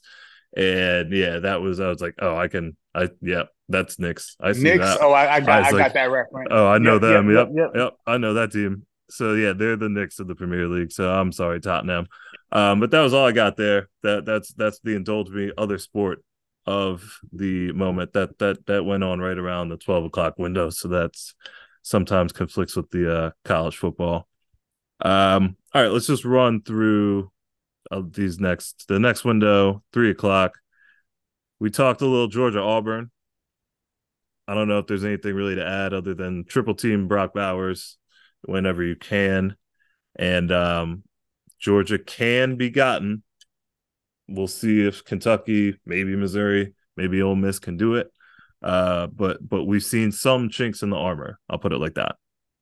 I think the only other thing to add about that game is just how unstoppable Brock Bowers is, and also how one dimensional Georgia's offense is. When they need to score those final two drives, they simply threw it to Brock Bowers. Yep. Almost every possession, and Auburn couldn't do anything about it. Yeah, some of that was just awful uh, scheme schematically. That he ran a ten yard dig route and no one covered it, and that yeah, from, he was he was open for some not, of those like wide yeah, open. It wasn't even from the seam or from tight end. He was just split out wide as the X and just ran a, a dig and against what looked like a shell cover two and just completely unguarded. And I was like, first of all, you can't run that coverage when all they're doing is throwing to Brock Bowers. Second of all, if you're going to, how is everyone not keyed in on at least yo, account for him? Which which part of the zone is Brock Bowers running to? But anyway, um, yeah, I if if you could take Brock Bowers, that's a big if, very much easier said than done. But if you can effectively like make them go, if you could effectively if you can make them go somewhere else, yeah, you stand somewhat of a chance. Uh Tuskegee, Alabama State. HBCU game of the week. Um, WLNY is my local broadcast that does these games. It was A&M's homecoming. They won something like 56 to 3 over Tuskegee. I'm so sorry. Um, every like every time I looked at the screen, another player in the crowd, championship belt, homecoming crown kings, just uh, hyping the crowd up, sideline having a party. Like it was more a party than it was a football game to the point where I feel like Tuskegee had to have been demoralized just by the time the third quarter was halfway through because yeah, you they're out there trying to like compete in a football game and Alabama A&M is at a club and also whooping your ass. It's just it was it was something to behold for sure. Um the band, what did we get at halftime? That we got the Alabama band. They didn't show me no oh, it was poison. Uh BBD. They gave us a little BBD poison for the broadcast. So that's what's up. Um, I mentioned this already, but Baylor came back. They're not terrible. Shout out you, Baylor. Uh, Boise State, Memphis, color pop game of the week. Boise State with the orange pants, Memphis with the tiger stripe, blue joints with the silver helmets. I love that vibe. Um, they recognize DeAngelo Williams over at Memphis. Uh, shout out to DeAngelo legend. Williams. Shout out to you, DeAngelo Williams. He is still the sixth leading rusher in FBS history. Um, so that should just let you know that was what 2006. That, uh, that yeah, that, that should just that should just let you know how dominant he was at Memphis, and that was before I think people realized, wait, guys from these small schools can be like some of the best players in the country. Period, because that was shortly after um, who was a small school killer right before DeAngelo. It was uh like Ryan Moats or somebody. Or Sam Louisiana Yeah, Tech. yeah. And then there was a receiver about. too. There was also a receiver at Louisiana Tech who had like 120 something catches. He still might have the record for like catches in a season. And he he played in the NFL. I I'll I'm gonna this name's gonna kill me. But yeah, basically it just shout out you, DeAngelo Williams. Like that's incredible. Um what else we had? We had Kansas and Texas really let everyone down. Uh, I, I got nothing else to say for you, Jalen. Um, the Texas Tech Houston game, I called that just the John Wick game of two schools shooting each other back and forth because neither one of Texas Tech nor Houston is playing defense. So that was just I get the ball, I score, you get the ball, you score, back and forth. It was I think a 48 to 28 something game before it got out of hand, but it was uh it was just fun back and forth. No defense required. Leave your defense at home game. Uh Marshall over VCU, Sun Belt game, top of the top of the Sun Belt game. Um game was literally an explosive game. Marshall shoots off fireworks from the roof of their little facility whenever they score a touchdown. There were, there were a lot of yeah, was, it's very West Virginia indeed. There were a lot of points, a lot of back and forth. Them ODU, uh, Marshall had a mid third quarter fire, like I said, mid third quarter fireworks go off for the touchdown. There's a pick six. Uh, Marshall got the victory though. They're a really good team. Um, they're playing NC State next week. NC State's a really good defense, scrappy team. Don't don't sleep. Marshall might come through and no, Marshall no, might come through. This is that whole ACC Sun Belt rivalry I keep talking about. Like I, I I'm riding with the Sun Belt on that one every time. Um, Ignore the Sun Belt at your peril. yeah, just keep an eye on it. Uh, six to eight o'clock window. Uh, Troy, Georgia. That's just more more Sun Belt talk. We're the home of the Sun Belt. This podcast. Uh, and that was also where I saw Biff Poggi in this window against SMU. They did lose, but shout out to you, Biff Poggi. Also, shout out to Hue Jackson at Grambling State. They got the W over Prairie View. Um, so he's two and two. I know we were covering the uh, HBCUs a lot heavier last year when Deion was there, general media. But you know, Hue Jackson is obviously not Deion Sanders, but former NFL coach. He's over there. Eddie George is also uh, coaching. So you know, just want to right. we we could show them love as well. Just shouting them out. Uh, Iowa State, Oklahoma. Oklahoma has a really. I, I said this earlier when we were talking stocks too. Whenever we look at our stocks, uh, I really like the Oklahoma of it all. If they get past Texas, their path to the playoffs pretty clear. Like I'm to say, are, are they for real? uh, they look like it. Uh, this Texas game is obviously the test, Red River rivalry. But after that, they got a home UFC. They got a at Kansas where Jalon Daniels will not play because it's Oklahoma.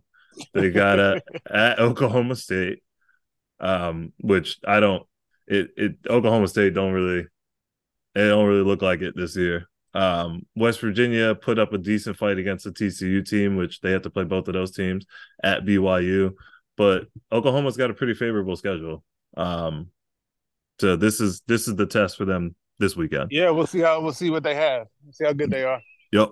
Uh, Georgia Southern over Coastal Carolina. Coastal really needed this game to right the ship. They did not get it. Uh, Grayson McCall, he, he hasn't looked right. He has not looked right. Grayson McCall just hasn't found it. Um, for, for He's just for- been in school for so long. Is it's he- time to go on and do something else. it's it's just not looking like he had it last year. I, I went down and actually He's tired watched. of general site. I, He's tired of cafeteria food. I'm over it. He just needs to move on. yeah. Okay. Eh, I'm I'm I'm willing to accept that that's what it is. Maybe they just need a young, fresh backup to step in. Somebody who's only seen a couple semesters of this stuff to just with a fresh perspective to reinvigorate the team. Grayson McCall is worried about just old man things. Uh, South Carolina, Tennessee. This was the payback game of the century. Uh, Tennessee spent a whole season remembering that South Carolina kind of ruined their whole playoff thing last year. Um, they would have very much been in the conversation with one loss, and then South Carolina came in toward the end of the season and absolutely ruined Mhm. it. Uh, so this was a game that they had circled for a while. They got the victory. Um, I think this was the Tennessee Super Bowl. Like any game from here on out that you expect, maybe Tennessee will beat someone. I don't think they will. I think that they expended all their emotion on beating South Carolina. Um, so just mark that down. Any big game coming up for Tennessee, pick the other team. Uh, South Carolina, uh, no, North Carolina, no. Notre Dame, Duke. Sorry, biggest game in Duke history. I'm surprised we went this long without talking about it. Um, biggest game in Duke history for sure.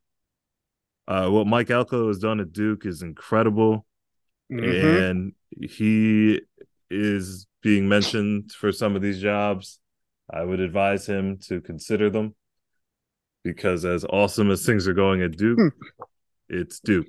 Take take them now. I've said this about a Matt Campbell. I've said this about a Derek, David Shaw. I've said this about a great number of coaches, but it is Duke, and if you have an opportunity to go to any of these powerful, more money spending, bigger endowment type of situations, you take your ass over there. All right. So I'm just gonna say that now.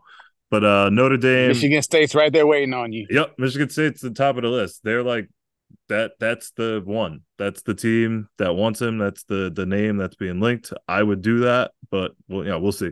Uh Notre Dame, that was impressive because it's an emotional turnaround after the the loss last week. Uh to go on the road. That is uh, you know, it's a freshly new created environment. Duke has never had that type of environment for a football game before, but they created one. Uh, so Notre Dame went in there, got it done. Um, Riley Leonard get get well. Hopefully, they said he he yeah. might get get healthier, or that it might not be as bad as it looked. It certainly looked bad at first. I felt felt for the kid. Um, but yeah, good job by Notre Dame. Keep the ship right on course. Like I would still say, they they control. You know what happens to them moving forward if they can win out. Um, they got you know some tough challenges still, but like if they they hold it down, we said this was the stretch. This you got Louisville, you got USC, like, but you know this this is the stretch for them. Uh, Sam, and also Sam Hartman owns Duke. Yeah, he but just, get to that next. He, he just wanted to remind Duke, like, you know, Wake Forest still. I, I owned you at Wake Forest. I own you now. Uh, this is this is just what Sam Hartman does. So that was we've been talking about him being the difference maker. I think this is this game we saw like the difference of somebody like Sam Hartman. Previous years they would have lost that game, but having yeah. a quarterback that can take command of the offense, drive down the field during crunch time, and get a score. Yeah, that's what and, they need. And he didn't have a touchdown, right? Because he didn't throw one, but they, you know, they ran the final one in. But what he also didn't do is turn the ball over. But like you said, he drove the ball down the field. He completed the pass. Like he man, he he he manned the he drive. supposed to do. Yeah, he manned the he drive. He took care of the ball. The yes, mm-hmm. he he did like, and those are the things that we like when I talked about even before the season of why I think the floor of Notre Dame gets raised. Like we could talk about their ceiling, but the floor gets raised, and that's the perfect example of that. Having the quarterback that is not phased at all in those situations, and puts you in the position where, look, our offensive line is amazing. Eventually, we're going to hit a run. Boom, 35 yards, game winner. Um, so yeah, just great game for them. Ships right back on course. I did also want to point out Al Blades Jr. Since I talked about Al Blades a couple uh, you know episodes ago, whenever it was, uh, he plays for Duke now. He transferred from Miami, um, so that's just a wild thing to consider that the son of Miami royalty decided to come play football at Duke. Left Miami to come play football at Duke. So that's well, I mean, Miami's still good. I mean, Miami. I look. I you know, I actually bought some Miami stock. I, I their schedule pretty favorable. Uh, but it did say that the the whole Mario Cristobal only likes a certain type of guy narrative. Like that's they're not just talking about how they play football type of guy. There's a, a personality type there as well. So you know, maybe maybe Al Blades Jr. is speculative. Maybe he didn't fit that. Uh, but you know, whatever. Uh, LSU Mississippi, really, really, really, really, really fun game. Um, last week, the last thing we said on the final end of the podcast, you said Ole Miss was going to get somebody, and I tried to pin you down. I said, it, "Is it going to be LSU this week?" Because out, because outside of that, I don't really. This is kind of the one that they have to get. I don't really see them getting another one, and uh, sure enough, you know, it was a shootout. It was another defense optional type of game. Um, RG3 in like the span of five minutes. I'm kind of obsessed with RG3 on calls now because he's so intentionally corny, but he loves it. RG3 in the span of five minutes gave you a, his key. One of his keys to the game was pushing P. the TV was on mute. so I don't know like how he like how he played off of that to actually make a point. But with the TV on mute to start, I just saw pushing P as a as a key to the game. Because uh, these white collar executives don't know what that means. Exactly. So he gets a, he gets a pass. So he's like pushing P. Um, the running back's name for uh, I think Ole Miss is Bentley. So at one point he said, "Throw some twenty fours on that bad boy," because he's you know Bentley, twenty fours. It just it was it was it was it was unnecessary. Um, he also hit us with the he's a Sunday type of guy, meaning like he he plays on Sunday, and I'm not talking about ice cream. Um, so RG three just I, I love it. Keep keep it coming. Keep just like keep doing that. Keep being yourself. Keep saying those things. We need more of it. Um, Ole Miss set the stadium attendance record. It was like 68, 69,000 people. So that was it showed. It was loud. Um, they had the Eli Manning 2001 seven overtime against Arkansas Ole Miss team in the house. Um, so they got a, a shout out. But um, yeah, Ole Miss's offense, it's a it's a problem.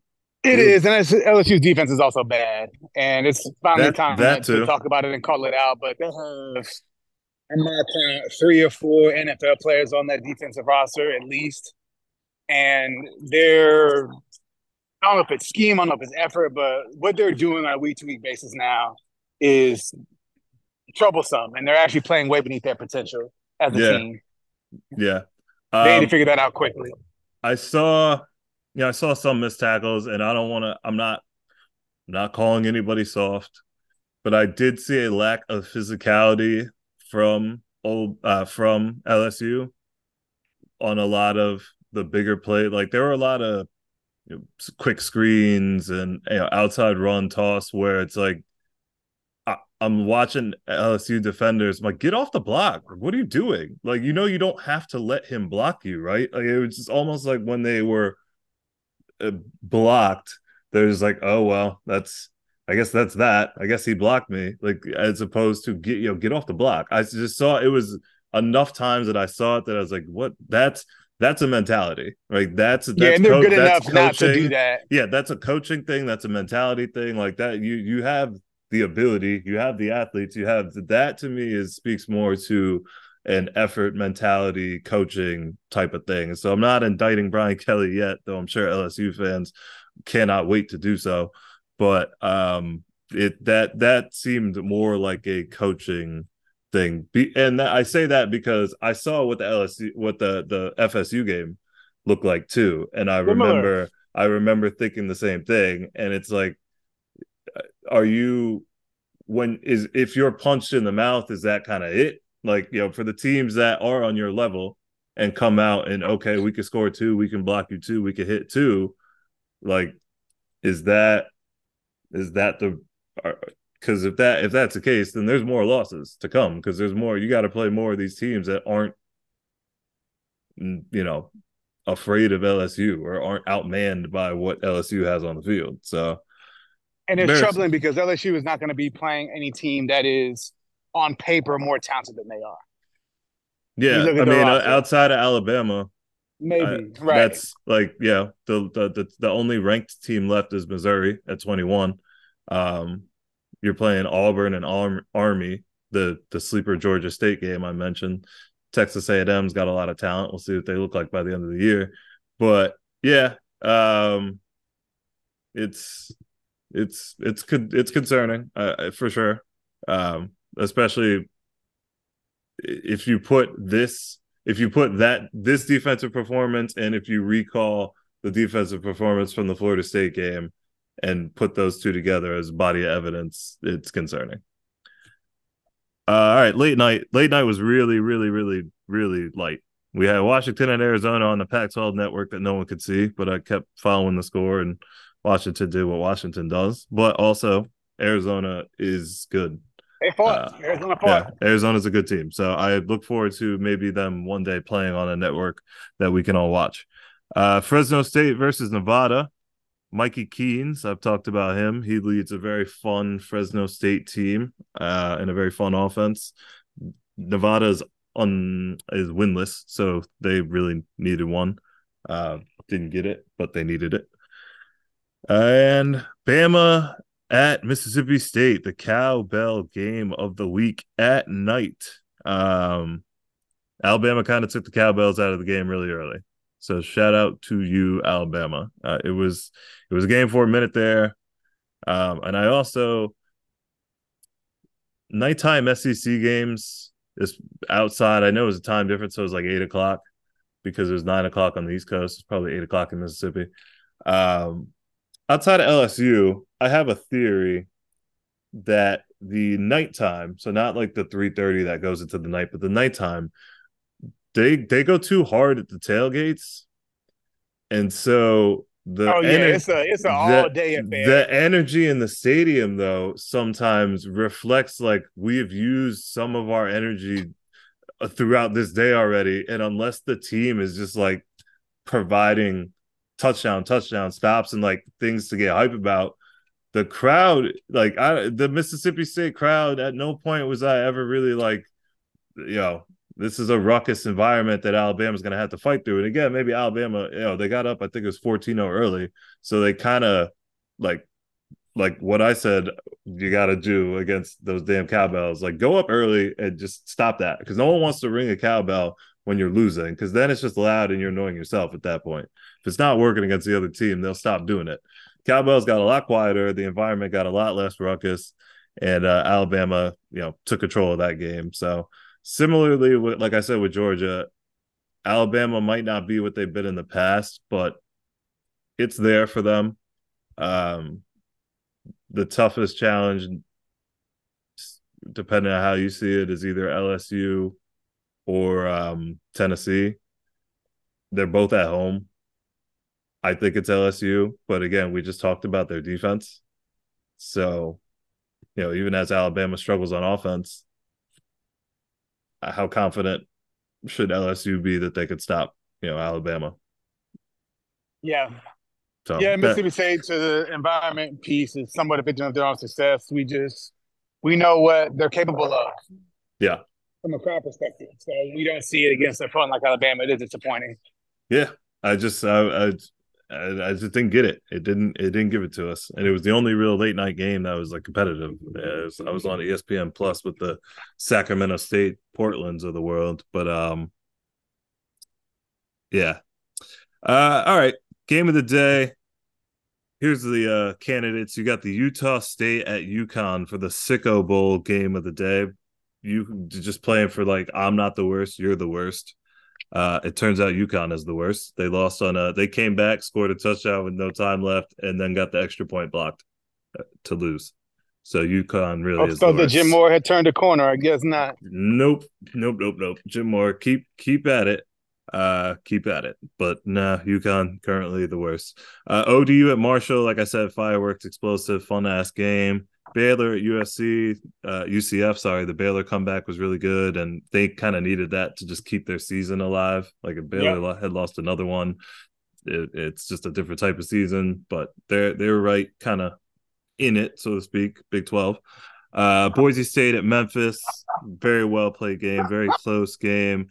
Uh, Boise State lost again. Memphis is a really good team. Uh, I've never can't remember the last time a Boise State team lost this many games. You know, they might, like I said, usually win the Pac-12 opener or one of these power teams, but yeah, they've uh they've fallen on for them some hard times. So bounce back, yeah. Boise State. But Memphis uh is a is a solid team, fun to watch. Uh, LSU at Mississippi was the was the game of the uh game of the day for me, for sure. Uh, Louisiana Monroe versus App State was fun. App State won the game on a walk off kickoff, but LSU Mississippi, just the back and forth, the Jalen Daniels playing amazing, Mississippi offense, all that. Um, all right, let's wrap quick. I'm gonna skip play of the day. There were a lot of them. I also realize it's it's tough to, to describe a visual segment, so I'll skip it. Performance of the day, but there are a lot of good plays a lot of good catches. Performance of the day, we said it. Ray Davis for me is the yep. answer. Um, Caleb Williams had Is a he really the only? game. I guess we talked about Broward. Is he the only non-quarterback? Are they the only non-quarterback Heisman candidates at this point? Yeah, to me, like I if if and we said like if you had to have a separate race, Brock Bowers, Ray Davis, um, I'll think hard if there are some others, but those would be like your two top non-quarterback contenders for sure. Um, Ray Davis, Yeah. 26, 26 carries, 280 yards, three touchdowns, 10 yards per touch. It's insane. Kentucky's offensive line's good, but Ray Davis is also really good. Um, and yeah, Jayden Daniels, 513, five touchdowns. Uh, preview next week. Game of the week, easy. Red River rivalry. Don't no questions asked. Now, two years ago, Oklahoma, or maybe just last year, Oklahoma sucked and they ruined it for everyone. Texas beat the brakes off of them. I don't think that happens this year. I think we get an actual game this year. So that's always the game of the week. Uh sleeper game of the week. Marshall, I mentioned it. Marshall at NC State or Fresno at Wyoming. I'd like Fresno to run the table. Uh, this could be, you know, at Wyoming. That'll be interesting. At Wyoming's a tough place to play. Wyoming would be uh could be a trip up game. Uh, and then a vibrant game. Give me LSU bouncing back, going to Missouri. Now, obviously, the environment at the Red River rivalry, the environment there, it's Texas State Fair, it's crazy, but I can't make the same game two different categories. So the environment goes to Missouri hosting LSU for the battle of the real Tigers. If LSU loses to Missouri, they'll be calling for Brian Kelly's job. Yeah, that would probably do it. I was going to say that. That would probably do it. Um, all right, real quick on the stock game. I'm making money. You're not making money. And I'll tell No. you it's it was it's it was the uh, LSU stock. That's the one that has plummeted. Um Wazoo's been fine, Notre Dame's bounced back, USC actually has grown for you. And then for me, um yeah, everything is either held or grown. Eh, I had a couple teams on a buy, like Wazoo, Miami were on buys. Uh, I'm gonna hold off on. I don't really have anything to buy. Louisville is ranked now. We we mentioned that we wanted Louisville to get ranked. They're 25 now, and they're playing Notre Dame this week. So Their first real test, probably soon. yeah, this I was gonna say this is a prove it game for Louisville. Um, just like Maryland's getting a prove it game against Ohio State this week too. Um, I almost wanted to make that the sleeper. Uh, this would be uh, are you for real Ohio, uh, Maryland, and are, you for real Louisville? Because those have been some Yep. strong, strong ACC teams. So this will say a lot about that, and thus the strength of the ACC. Um, so we'll end on that. We, we we're gonna learn a couple things about some unbeaten's that haven't been tested yet, so to speak, and a couple teams that cannot afford to lose anymore, headlined by LSU. Um, I don't think they're going to lose to Missouri, but like you said, if they do, people will be loudly calling for Brian Kelly's job. They're quietly whispering it now, but it will become loud screams soon. Yeah, now we're gonna be talking about is LSU playing for the Alamo Bowl or something? That's not gonna be enough. Mm, yeah, no, no, because they still can come out of the SEC West theoretically. All right, like in theory, Yeah, and that requires them playing a different level of football than what we've seen. Correct. Right. Like we are not that we haven't seen that they're capable of it, but with just the one loss, should they run the table, including beating Alabama, unless Ole Miss also runs the table, they stood could still get back there. I do want Yeah. to see them play Georgia. Like that was when I thought about Georgia losing before this week. LSU was the team I thought about, but now it made me rethink that whole thing. So we'll end on that. Um, week six, it'll be fun. Red River rivalry. We'll learn about Oklahoma. I think we already know Texas is good. Let's learn about Oklahoma. Yep, yep. And um, you know, if you're playing a Sun Belt team, I apologize. Watch out. I'm sorry. Your season might be ruined. Peace out, y'all. All right, y'all. Till next week.